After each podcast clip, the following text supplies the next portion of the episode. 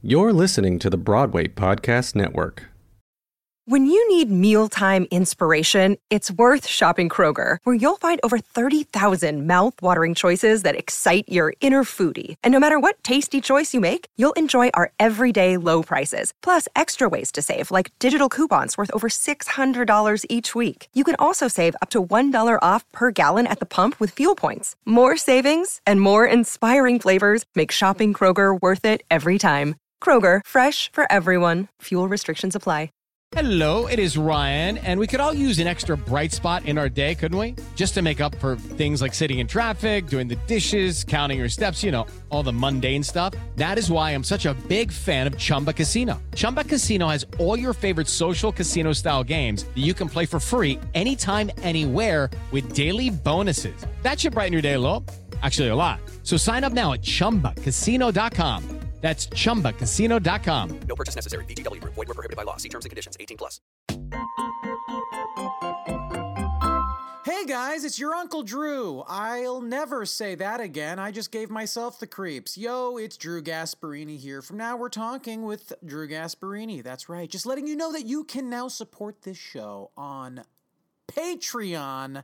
Go ahead, become a patron of our podcast today. Just go to patreon.com/NWT podcast. And for as little as $5 a month, you can help a month. That word that I just tried to say was month. You can help keep this podcast alive. I love doing this podcast. It's so fun, but it's a lot of work. From booking the star-studded guest list to research, writing, hosting, recording, editing, and beyond, this particular podcast is truly a one-man operation through and through. I can't hire nobody. So for $5 a month, it really does go a long way. Not to mention the perks that you get by becoming a patron on Patreon. Go to patreon.com/NWT podcast to see how you can support us today. Thank you so much to our patrons, Katie, Elizabeth, Becca, Thomas, Sheena, and Michael. We love you. And happy birthday, Michael. It's not Michael's birthday, but I thought it'd be nice. Anyway, now what you all waited for. Stop honking. I'm doing a podcast. Jesus. The mother flippin' show, yo. Hello, it's People Magazine's Sexiest Man Alive 2030 edition. Drew Gasparini here with another amazing episode of Now We're Talking, the podcast that never flosses. I'm crapping my shorts with excitement today because today's guest is a treasure, known for her work on Broadway in such shows as Finian's Rainbow, Big Fish, Hello Dolly, where she starred opposite Bette Midler. Today's guest is a two-time Tony-nominated actress and a Drama Desk nominee for her work in off-Broadway shows such as Giant, John and Jen, and Superhero. I was lucky enough to get to work with her on development of a little upcoming Broadway show called The Karate Kid. Ladies and gents, she's an icon. Now we're talking with the lovely Kate Baldwin. You're from the Midwest, right? Indeed I am. Okay, can I tell you my favorite part about the Midwest? Sure. When you order a Bloody Mary, you get a sidecar of beer. Yes, you do. You also get a full meal on that garnish. I've seen stick. Like a fucking slice of pizza in there. Honestly, honest to God. Yeah, I'm from Wisconsin, so you get a cheese curd and a pickle. Oh my God. You get all that stuff. You know what's absurd about the whole thing to me is that you also get a meal. Like typically you're not like just ordering a Bloody Mary and then sitting there with your Bloody Mary. You're ordering Bloody Mary because you're at brunch and you're going to get, you know, table pancakes and the whole, the omelet and the whole thing. I don't know how people do it. That's my favorite part of the Midwest. Kate Baldwin, Broadway icon. What is your favorite part about being from the Midwest? Well, now you got me on that food train because I love it. Let's talk food. I went to Northwestern University in Evanston, Illinois, which was founded. That town was founded by like the Women's Christian Temperance Union or something. So you are not allowed to have a Bloody Mary on Sunday unless you order food too.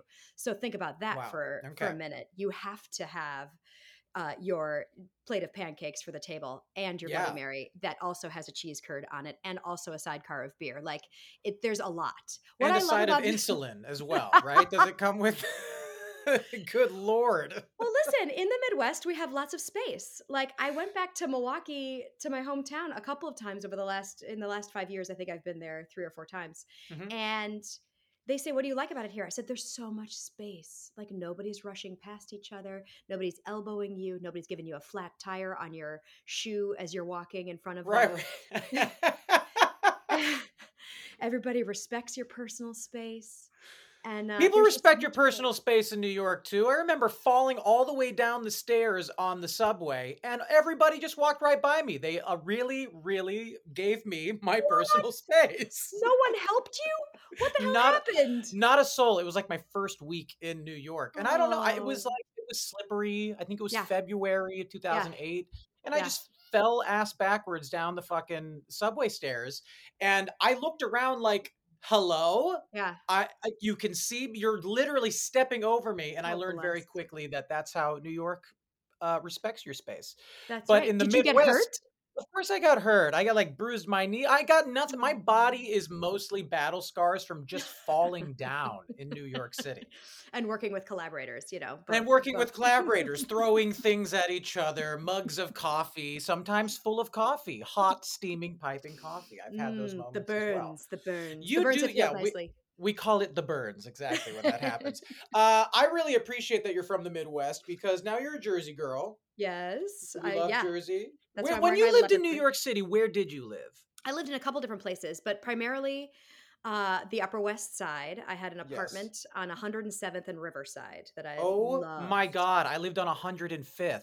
When? What year? And Riverside. For like since, I think between the years of 2011 to 2014. Yeah, I was already in Brooklyn by that point. Oh, okay. I was there 2003 to 2010. We moved to Brooklyn we moved to Park Slope in 2010, and 2011. Colin was born then. Okay, So you moved to Jersey when the baby happened. To Park Slope, Brooklyn, when the baby happened. And then Park Slope, and then Jersey when schools happened. When he was 5, and we had to figure out kindergarten and public schools, and kindergarten especially, and very populous and competitive Park Slope gave me such anxiety, and I had to flee to the suburbs where I knew where my kid would go to school, and not have to put him on a list and fill out a form and miss the deadline and not turn it in, and like be that mom who was like, but wait, what happened? I didn't get it in on time. I've ruined my child's future. Oh no, what am I going to do? Sorry, Colin. Here's what I just talked about parenting with my girlfriend the other day, not because we're thinking about having kids or anything, but I was talking about my brother, and the stupidest thing that ever came out of my mouth was, my brother and sister-in-law are completely different people now that they've had kids. Is that the most no-duh sentence that's ever been uttered by a person? It doesn't quite sink in because the change is so gradual. You know, is it? How old are your brother's kids now? My nephews, I got 2 beautiful nephews. One is 6 years old and one is 2 years old. And they're both just wrecking balls of boys. Like, they're both, like, honest to God, I don't think they know what a door is. There's just like the shape of them through a wall. Right. And why do you need to actually sit on a chair the way it was meant to be sat upon? No, like, never. Upside down. Back. You've got to lay down on it. You've got to be under it. Feet are on it no matter what, with shoes on a lot of the time, I've noticed. What a time to be alive. Here's how I qualify it, though. When I think, based on the outside observer, I do not have children that I know of, and I thought, looking at my sister-in-law and looking at my brother, it looks like their life was like side by side with mine, and then the two of them got swept up in a giant tumbleweed, and they just rolled around for like 5 years, and then the tumbleweed came back, and they popped out of it, and they're like, oh, hey, and Drew, you're writing that? That's great. Hey, great. Oh, awesome. And Chloe, you're doing, neat. Like, they're trying to catch up with everybody else's life at every other given moment that they see us, because their entire world revolves around these 2 children. Yes, it's like your brain gets split in 2, right? Like, part of it is the life you always knew, but part of it will always be wondering what that tiny person is doing. Yes. And how they're managing the world without you. Or, you know, if they're just across the room from you, what are they going to swallow? What are they going to bash their head on? What are they going to Well, and also, what kind of neuroses am I imparting to them too, just by staring at them? You know? Oh yeah, because they have to pick up your stresses too. They must get a sense of that. They feel it. They feel it. No matter what, they feel it. Like, you know, I was sad this weekend. Stephen Sondheim died this past weekend, I was sad. I spent Saturday writing down all the stories that I can remember about him, just to make sure that I don't forget him. And my son, at the end of the day, just like, he said, "I have something for you." And I said, "What?" And he just put his arms out and just gave me a giant hug. No. He's like, "This is for you." And I hadn't said anything about it. I hadn't told him what I was doing or why I was sad, or, you know, I didn't know how to describe. Oh my God. What was going on. You have an emotional support son. I do have an emotional support son. I do. It's a little different, Drew, because you have three siblings, right? I have three other siblings, yes. Three siblings, yeah. So I have an only child. And I was listening to Judd Apatow talk the other day. And he was like, you know, when you have two kids and two parents, that's a family. You understand the dynamic. You got kids, you got parents, the whole thing. When you have an only child, it becomes this other thing. It's like a kid who has to hang out and watch this middle-aged couple be weird with each other. That is so true. And I said, "Colin, is that what it's like for you?" And he was like, "Every day." I love that. He's painfully aware of this. Wow, wow, wow.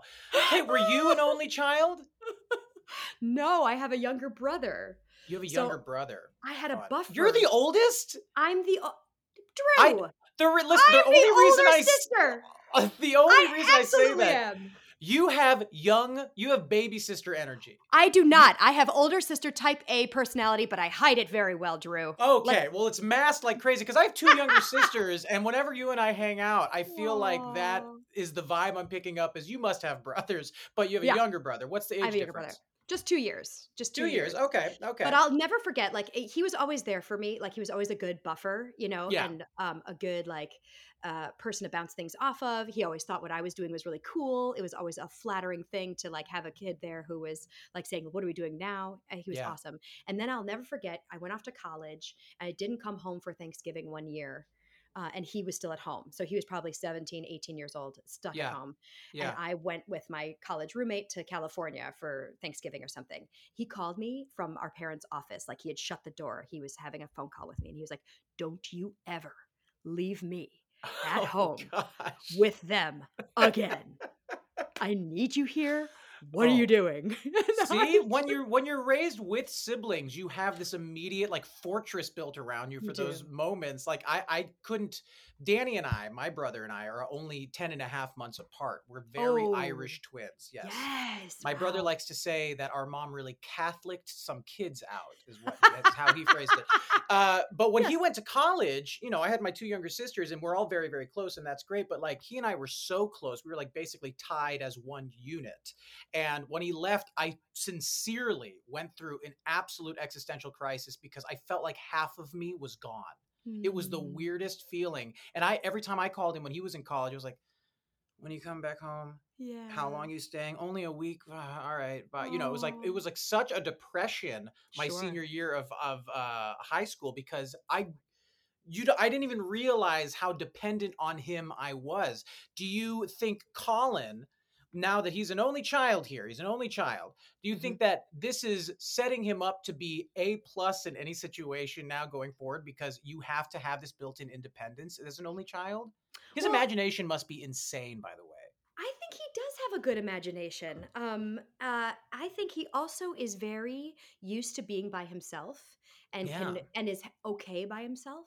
Yeah. You know, because he's been alone so much. This is interesting, though. You make it sound like you leave him in the house for hours and hours on end. No, I'm always the one, Drew, being like, "So do you want to play a game? So do you need a snack? So do you remember that movie Parenthood and Diane Wiest's character in Parenthood? "Hi, Gary.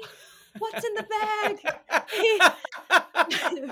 There are moments. I think I went through a phase when he was like 7 and I was doing Hello Dolly. So I was home rarely and I wanted to make the most of the time that I was home, you know, and make it mean something. And that doesn't register with a 7-year-old. He's like, "What? I'm just living my life. Oh, you're here. Oh, you're not. Big deal."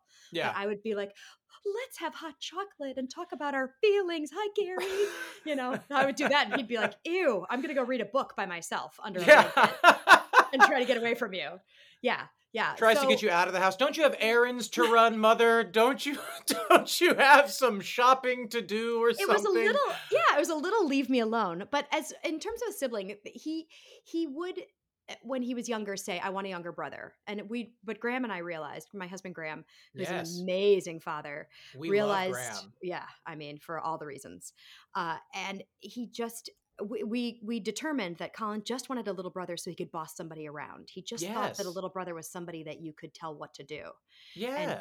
And we knew, and we knew that was the main draw. And so we explained to him that wouldn't be the case if you actually had a younger sibling. That probably wouldn't actually happen. He wanted a minion. He wanted like a slave disciple. Yes, he did. But then he kind of turned the corner, because I remember, I think it was like second grade or third grade, he had to write a creative writing project, and he wrote about.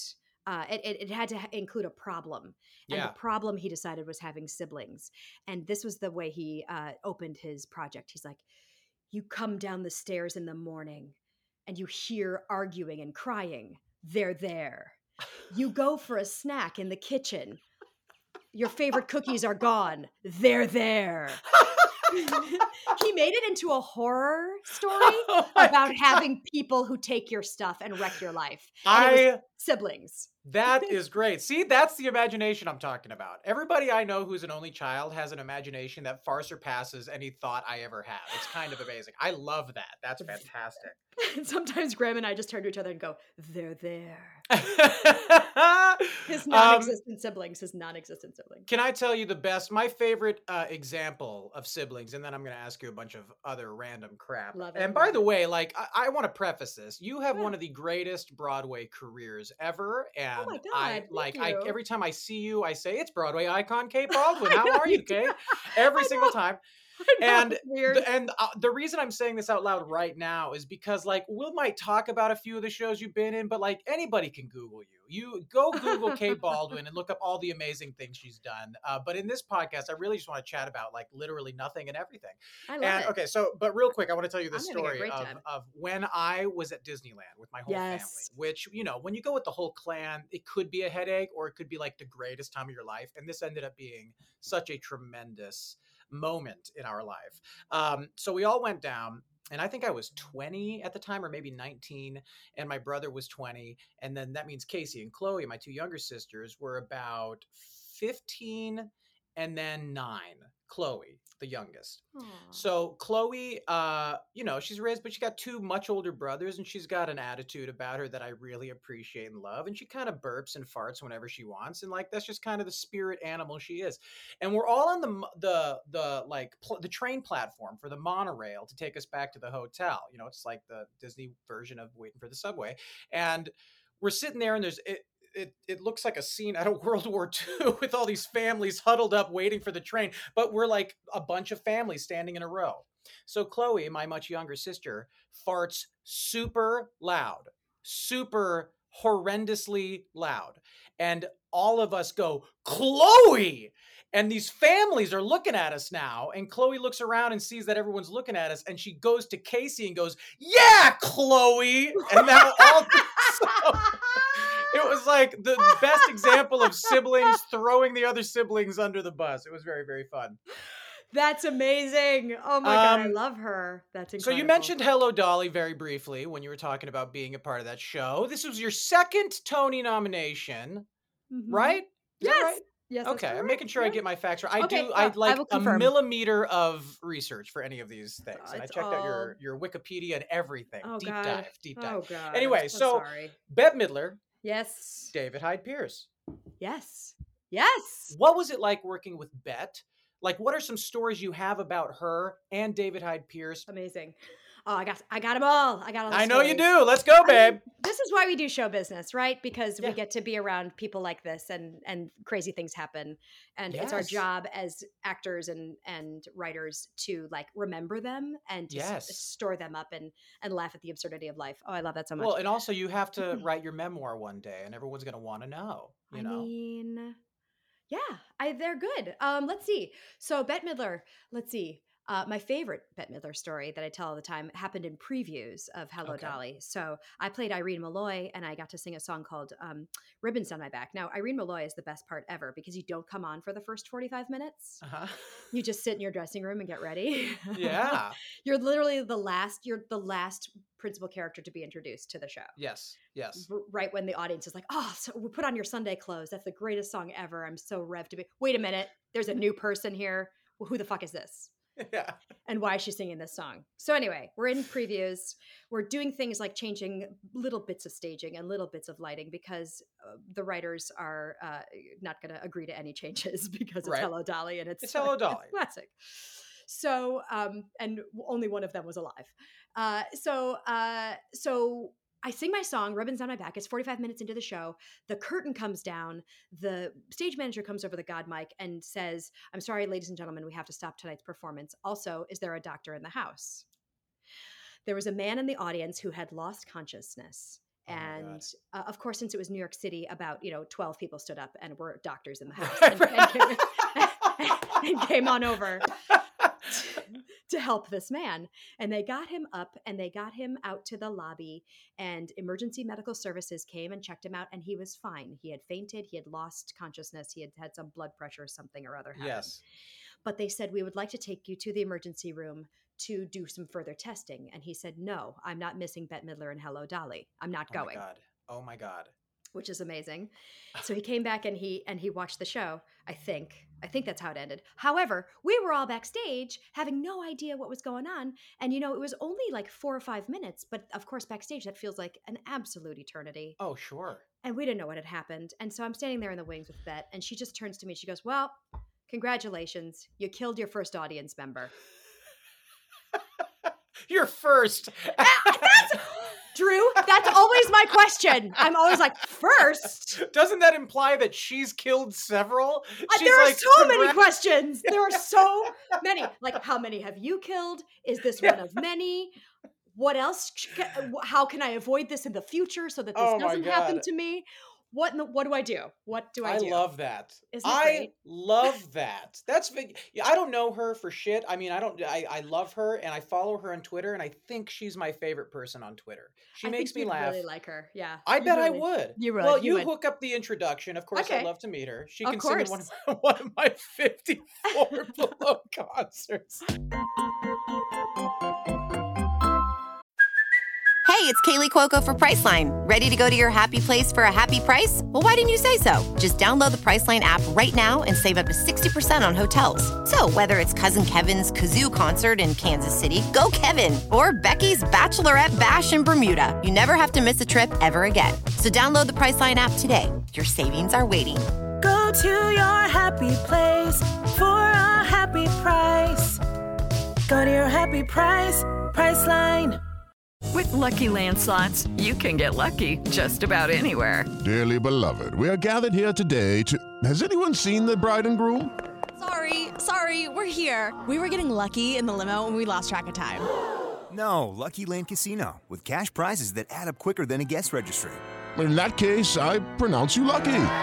Play for free at LuckyLandSlots.com. Daily bonuses are waiting. No purchase necessary. Void where prohibited by law. 18+. Terms and conditions apply. See website for details. I went and saw that show. I mean, like, what, 2017? Is that when that was on Broadway? Yeah, that's right. You were in it when I saw it. Everybody, the whole original team was there. Yeah. And all I remember is two things. It may have been my first professional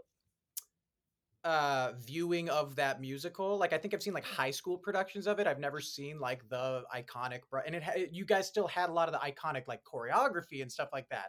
Can I just say something I don't know if I understand still to this day? Mm-hmm. The dance break in Hello Dolly, where it's the waiters dancing around. Mm-hmm. It is, and the moves are at a glacial pace. It's like it's not like they're doing big kick lines and like tapping her. It got a standing ovation. The gratuitous applause in the middle of that show, not just because Bette Midler came out. You got big applause when you came out. She gets a 5-minute standing ovation for chomping on a chicken bone in the middle of the show. I couldn't believe how many times the audience had to stop and applaud. I was like, we're going to get out of here at 1 a.m. I know. I know. I had a friend come who doesn't see a whole lot of theater. She loves theater, but she's an athlete. Yeah. And she came and she's like, I haven't seen this kind of reaction at a theater performance. I see this kind of reaction at like football games. Right. Like people standing up and cheering. Yes. Like this level of, yeah. I know. It dumbfounded all of us too. We were Do you think that audience was mostly like an older crowd who was like so pumped Hello Dolly was back and maybe Bette Midler fans? Or do you think there was a lot of like new people coming in and being like, oh, this is what Broadway has been talking about all this time? I don't know. I can't speak for the audience. I know that we got a lot of people in to see the show. A lot of audience members came because they're Bette Midler fans and they weren't necessarily Broadway aficionados. Yeah. But I'm glad that they came to see the show and took a chance on and seeing something that is so iconic. And I hate the words old fashioned because to me, it's emblematic of the form, right? That show is so structurally sound. Yes. And I think the reason why people were bursting into applause when there was, something akin to a kick line or like a walk, which is what they were doing. Yeah. Is because you've been set up to appreciate it. It's not because the move is virtuosic, but because the structure of the show led you to such an appreciation of that joy bomb. I mean, the show is a big joy bomb. It's a big old joy bomb. Yeah, that's what it is. Yeah, and it's beyond charming. Like, put on your Sunday clothes when that train comes out. It's a wooden train. It's not doing anything really fancy except just going across the stage. But people would lose their minds and start crying. But how fun for you guys on that stage to kind of just absorb like insane amount of love given to you guys. That's just, I think that's a great, what a gig. Oh, it was the best, God. It was the best time ever. It was the, and is that your favorite Broadway experience? Yeah, absolutely. I have to tell you a Bernadette Peters story too, because please. Yes. She replaced Bette. And there was one time when she, the hat shop scene is a farce. So it required a lot of people running around and hiding in cupboards and hiding under tables and all this kind of stuff. That's right. And she and Victor Garber had a lot of rapid fire dialogue back and forth to each other. And one day, well into their run, 3 or 4 weeks into their run, they got in a loop where she said something and he said the response. And then she said the same thing that she had just said back to him. Yeah. And he said the same response. And then they were lost and they didn't know what to say. So she just stopped and she said to Victor, and I'm on stage, I'm on all the way on the other side of the stage. Yeah. And I've done the show more than the two of them have. Yes. But I'm going to stay there and watch. She turns to Victor and she says, "Do you know what I'm supposed to say right now?" and he goes, no, I don't. No. And so then she turns around to the cabinet where Gavin Creel is hiding inside. Cornelius is hiding inside the cabinet. And all of her lines up to this point have been like, "No, Mr. Van de Gelder, you can't go in there. There's no one in there. No, why would there be anybody in there?" She opens up the cabinet and puts her little face in there and says to Gavin, on mic, "Do you know what I'm supposed to say right now?" And you hear Gavin just laughing and laughing and laughing. And then what does the audience do when this is happening? Freaking out, applauding, and laughing. Of course. Oh my God. They were dying. It was so funny. I love this. Oh my God. Wow. I totally forgot about Bernadette Peters in this show too. Yeah. Then she then went off. She said, "Hold, please." And she went off stage and she talked to the stage manager. Oh, I thought you were going to say she came back out with the script. She talked to the stage manager. The stage manager said, "This is what you say." And she said, "Got it." And she came back in. And then everybody applauded and laughed. And then she started over. Yeah. Oh, my God. That is so fun. See, that is so fun for an audience. Oh, my word.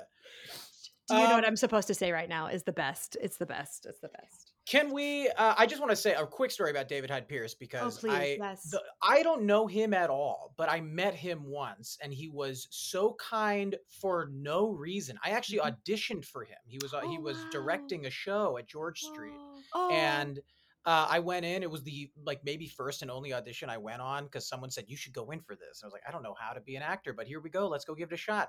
And I went in and he talked to me and asked me about my whole background. They gave me a few points. I didn't get the job at all, but he spent a half hour with me when there's actual actors waiting to come in and do this. I was like, what a gentle, nice man he is. Is he as kind as I remember him being from that one? 100%. He loves people and he loves theater people. And he, you know, I would show up. We shared a floor at the Schubert. His dressing room and my dressing room were on the same floor. Yeah. And oftentimes I would go in and say hi to him before the show. And I remember I came back from a vacation once, a week away, and he said, "Welcome home." You know, he considered the theater his home. Yeah. And all of us, his family. David knew everybody's name and everybody's birthday in that building. If it was your birthday, whether you were a front of house or you pulled the flies or you sewed the costumes, he would give you a bottle of champagne and a handwritten birthday card. Oh my God. From David Hyde Pierce. Yeah. He threw a giant party for everybody to come to his home in the Hamptons and go to the beach one summer and hosted everyone. He loves doing theater. He loves people. He is genuinely interested in finding out about everybody. So I'm not surprised at all that he spent a half an hour getting to know you. And I'm sure he remembers it all. And when he comes to see something that you do, he'll say, "Hi, Drew." And he'll know all about, you know, he's getting an invite to Karate Kid. There's not a question. Let's have him come. Of course. Oh my God. Him and Dwayne "The Rock" Johnson, the other person I really want to come. They can sit right next to each other. Okay. You heard it here first, folks. What Kate is saying is if you're going to be in a Broadway show, make sure to do it with uber famous people so that they can invite you to their homes in the Hamptons. And you get those types of perks as well. That's why we do theater. Let's not forget. Well, can I tell you too? I left Colin. I brought Colin with me to that party, and we left his Transformers. One of the few times you took him out of the house. Otherwise, you just leave him in there all by himself. Yes, under a blanket reading a book. That's his happy place. And we, by mistake, left his Transformers backpack at David's house. Yes. And so I texted David. I said, "I'm so sorry. I think Scatterbrain Mommy left the backpack there. Would you please bring it in?" And he sent me a picture of, you know, of himself with the backpack on, you know, walking down. Yes. He would walk every day from his home on the Upper West Side to the theater. That was like his warm up. That was his way of getting into what he needed to do for the show. And, you know, always very unassuming, like, you know, it just like in his regular clothes with like Colin's back. He sent me a picture of him with Colin's backpack. You know, just walking through New York. Yeah. I love that. Walking to work. People taking pictures of him being like, "David Hyde Pierce has really lost his mind, I think." Wow. Okay. I want to jump to something real quick. Because you've worked with the late great and everybody's superhero, Mr. Stephen Sondheim. Mm-hmm. You've sung for him. This is correct. You just posted a picture where you're in like the bluest gown of all time. Oh, I call it like the Statue of Liberty. It my Statue of Liberty clown. It had the biggest shoulder. Yeah. It had just one shoulder. Yeah. That was for distraction, Drew, because I was like 4 months pregnant at the time. And I was still not telling people. So I was like, I know, I'll get a big shoulder and no one will look at my belly. I'll draw the eye up to my shoulder, which looks like a weird Tim Burton character on the side of my body here. Yeah. Totally. Okay, so you worked with him. Andrew Lipa, who wrote Big Fish, is another amazing composer. I think he's really, really tremendous. And the list really, truly goes on. David Yazbek and all these amazing people that you've had. Tom Kitt, oh my God, I just texted you the other day saying, "Holy shit, Superhero, you sound beautiful, amazing on it." My question to you, knowing that you've worked with all these amazing, Drew Gasparini, obviously, did the Karate Kid workshop with us, had a great time. What makes a great song? And I might take notes as you tell me. But as someone who interprets some of the best songs ever written, it is an interesting question to ask because a writer is going to have a different point of view. But I love hearing it from a performer because that's who I care about. When I show a new song to a writer, the note they give me, I always hear as, well, here's how I would have written the song. But when I hear it from an actor, I hear what's needed because they also need a few things in the song for them to really bite into it or find the emotionality or this, that, and the other, unless it's perfectly written and they're given everything they need. But to you, Kate Baldwin, Broadway icon, what makes a great song? That's a lot, Drew. I'm going to try my best. I'm going to try my best. No. I think context is everything. And so when we talk about songs for the music theater, we're talking about a character in a specific situation. And I think in thinking about Steve Sondheim and his work over the past couple of days, as we all have been thinking about him, what makes his work so fun for actors to do is the specificity with which he writes. the specificity of time and place and of point of view of the character.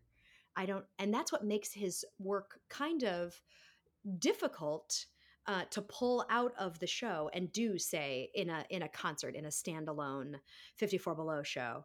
Yeah. When I'm looking for material to do there, I have to understand that what plays well to an audience that knows musical theater really well is one thing. But if I take that song that I love and I consider a good song to an audience that maybe isn't as familiar with musical theater, they're not going to appreciate it in the same way. It might be a little less accessible to them. Right. Because it's going to stand alone, or I might have to do a lot of work to set it up and to provide the context of the show. I think, Drew, what you did so brilliantly in your show that I just saw at 54 Below was you gave context for the very personal songs that you created about your dad, your mom, the tree, all the things. And I remember vividly the ways you set up those stories so that it launched us into the song with a visual picture in our head. Because as much as I want to think that we are auditorially astute people, we are visual animals first. Yes. So I think about the image that you put in your head when you're writing a song, or when I'm singing a song, I need to have that image in my head of what is the picture that I'm describing as I'm singing here. And who am I singing to is often the most important part as well. I think that can change a song. That can change a song 100% when you decide if the person you're singing to is your mother or, you know, a person you want to sleep with. Like, it's just the completely different opposite. Why did I pick those two things? I don't know. I don't know either. They're too. There was too close to have those two thoughts. I was trying to give like the farthest opposite spectrum. I think I did it. And you did. Yeah, but okay. They were said too close together, and they threw our heads for a loop. Now everybody feels awkward.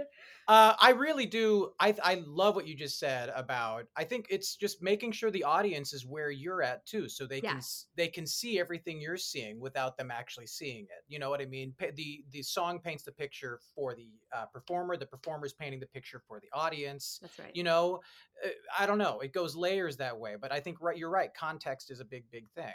And I think you do yourself a disservice when you say that you're not an actor, because I do think you're an actor. I think you have to be an actor writing the song, because you're... Is that coming from Broadway icon Kate Baldwin?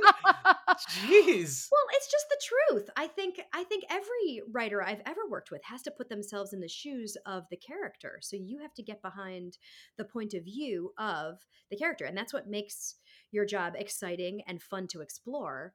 I remember you saying early on in Karate Kid, like, I'm not a mom, I don't have children, tell me what this is about. And that's exactly what Stephen Sondheim did to his friend Mary Rogers. I'm not married, I don't understand what marriage is. You tell me your stories about marriage and I'll write them down. So you're doing the work. You're doing exactly what you're supposed to be doing as a writer.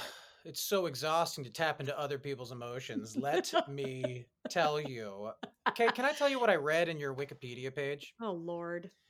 This is how Wikipedia says you and Graham met. By the way, I've worked with 2/3 of your household. I've worked with you. I've worked with Graham. It's really fun. If you ever want to musicalize the horror story about siblings, let me know. I do. I can get you in touch with Colin. They're there. What is it called? What does he say? They're there. That's exactly right. They're there. That is such a great title too. They're there. Yeah. It says you guys met because you had lots of downtime during Act 2 of 1776. Mm-hmm. That's right. What do you do in the downtime? And like, it led to a marriage and a child. How fun. Were you guys making out backstage? Drew, why can't I ask that question? You don't even have to say that, do you? No, we would never. Were you all necking? Well, that's such like my mother's like term from the 60s. Were you necking? I was definitely just wearing my bloomers and my corset and maybe a t-shirt, because as Martha Jefferson, I didn't want to hang out in my, you know, big old fancy plantation dress backstage if I didn't have to.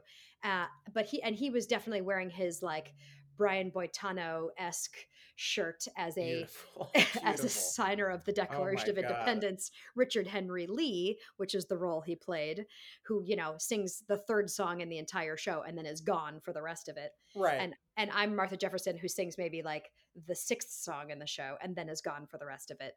Perfect. What another great gig. Yeah, right? Great gig.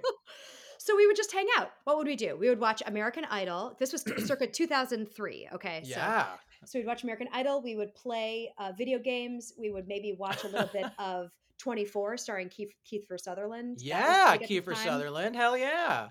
And maybe we would sample bourbon. I don't know. There's this man named Johnny Walker and he makes good stuff. I love this. I do. If you guys wrote a book about your romance, would it be called Lots of Downtime? I mean, and every day since then has had zero downtime. So I'm grateful that we had the downtime when we did. Yeah, because you guys hit the ground running.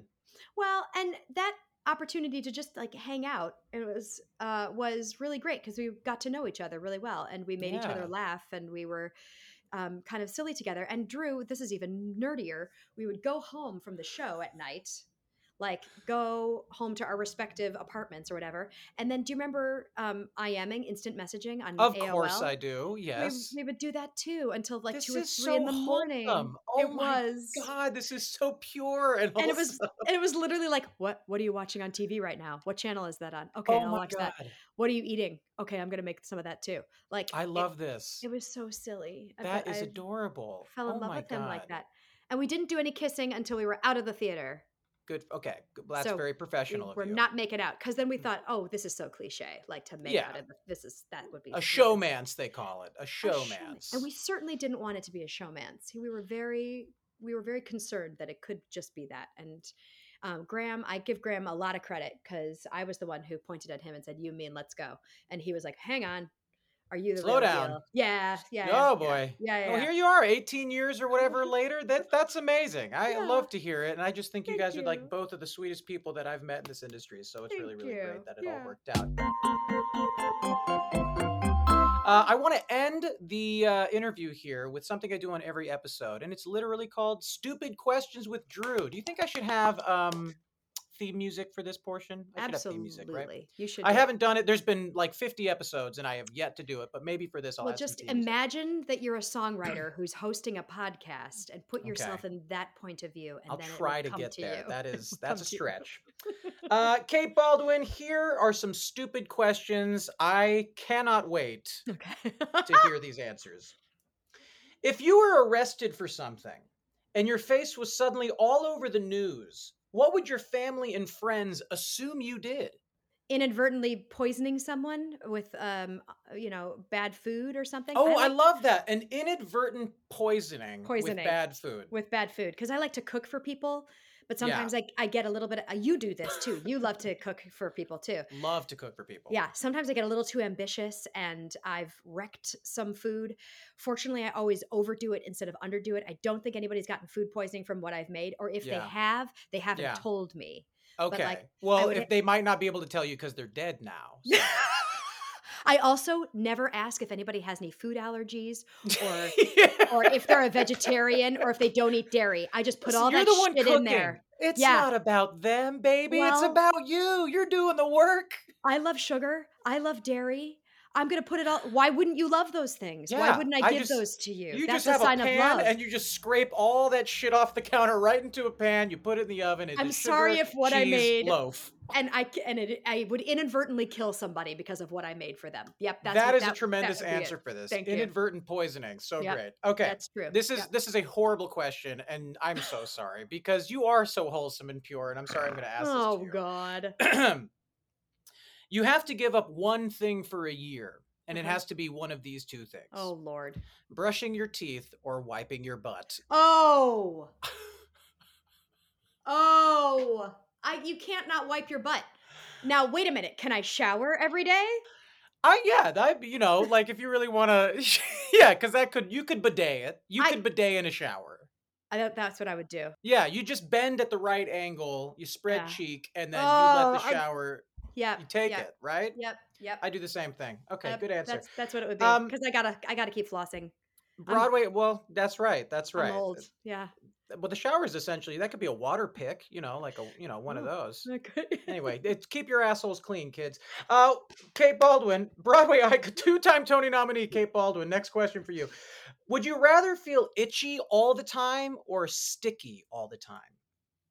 Itchy. I live with being itchy all the time. I have the driest skin. Have you seen my hands? Next time we're together, I'll show you my witchy hands.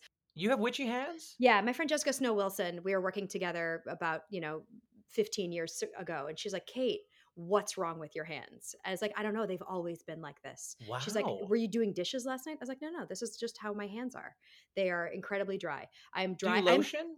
All the time. Yeah. My body just sucks it in. I've never found a lotion that satisfies my witchy hands. We need to find you a sleeping apparatus that goes all the way up to the neck that you fill with lotion. So overnight you're steeped in it. Yes. And also I want one too, because that just sounds really kind of fun. And then it'll work so well with my night sweats too. That'll be that'll be God, you are a joy. That'll be a good combo, right? My night sweats. Okay. Last couple insane questions with Kate Baldwin here before I let her go. Kate Baldwin. What? You live in Jersey. You lived in New York. You're from the Midwest. There's good eats in all those locations. Yes. I'm going to ask you about something in specific. Can you walk us through the best breakfast sandwich? Oh, the best breakfast sandwich. Yeah, layer it for us. Would it be a bagel? Would it be it would be a brioche. It would be a brioche bun. God, yes. Some kind of like crusty, Frenchy something or other. Okay. There would have to be some kind of like oozy fried egg on there that can like ooze out. There would have to be the yolky. Yeah. There would have to be. I'm going to say bacon, not sausage. I'm going to say. Please don't be sorry. Some kind of mapley, smoky bacon with some kick to it. I'm so hungry listening to this. With some peppery something on there too. Yeah. What else? You feel like you're talking dirty to me right now. Yes. Yeah. And what else would you put on this brioche bun? I would smash an avocado and I would mix it with some tart lemon juice. Oh my God. And some flaky salt. Wait, this is bomb. This is a kick-ass. I hope everyone's writing this down. This is exactly how you should build a breakfast sandwich. Yeah, I think that's right. I think we've got some avocado. We've got creamy avocado, we've got tangy, we've got some lemon juice in there for acid. We've got the fatty, spicy, mapley sweet. Oh my God. Bacon, and then you've got the umami from the egg, and then you've got the crusty brioche. I think that's it. I think that's all. All the elements. You just captured it all. A Bloody Mary on the side, Drew. Yeah, actually, that's not even the sandwich. That's just the garnish for the Bloody Mary. You're absolutely right. You're absolutely right.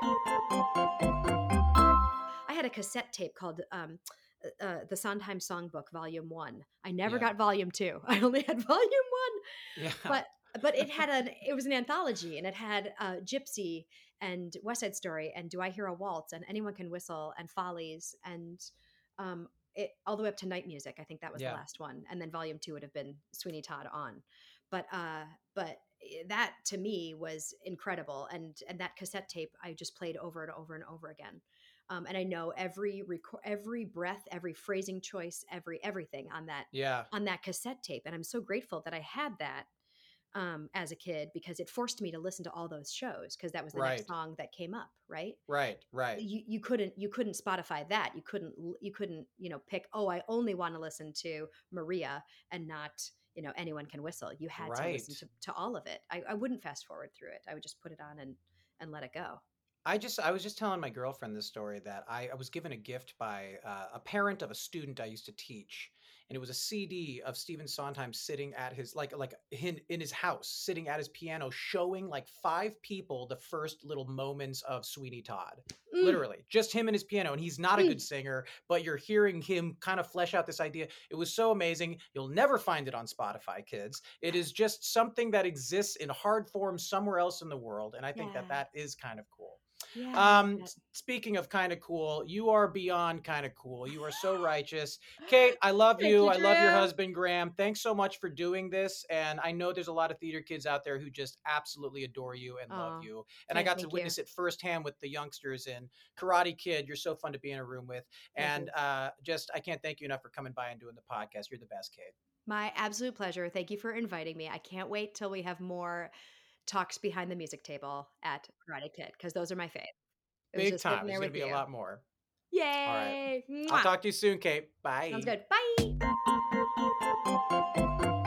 Thanks so much for listening, everybody. That's our show. Did you hear me lose my fucking mind while she described how she would make a breakfast sandwich? I'm going to be thinking about that all day. Now We're Talking is a proud member of the Broadway Podcast Network. You can find out more about me and this podcast at bpn.fm/Now We're Talking. Check us out on Instagram and Twitter, NWT_pod. Special thanks to our guest, Miss Kate Baldwin. Ain't she the best? Make sure to subscribe and rate this podcast at Apple Podcasts or wherever you stream your podcasts. And if you feel like supporting, please be sure to check out our Patreon at patreon.com/NWT podcast. Keep tuning in for more amazing guests every week. I love you. What can I say? Have you ever wondered how your favorite performer actually feels? Well, here's your chance. Welcome to The Quiet Part Out Loud with me, Bobby Steggert, Broadway actor, and now a therapist to a whole host of Broadway creatives. Part interview, part therapy, this is not your typical podcast. We'll go right to the heart of things with some of your favorite artists, what they still struggle with, what lessons they've learned, what they haven't figured out yet. There's enormous power in saying the quiet part out loud. Are you listening? Hey, it's Leslie Odom Jr. here on the Broadway Podcast Network to tell you about the RISE Theater Directory, a program of Maestro Music. RISE is a national online resource designed to connect and empower backstage and administrative and creative theater professionals from underrepresented backgrounds. If you work or aspire to work in the theater community, this can help you find your next project. And if you hire theater professionals, search the RISE Theater Directory to find your next team. Create your profile now and get more information by visiting risetheater.org. That's theater with an R-E-R-I-S-E-T-H-E-A-T-R-E.org, because only together we rise.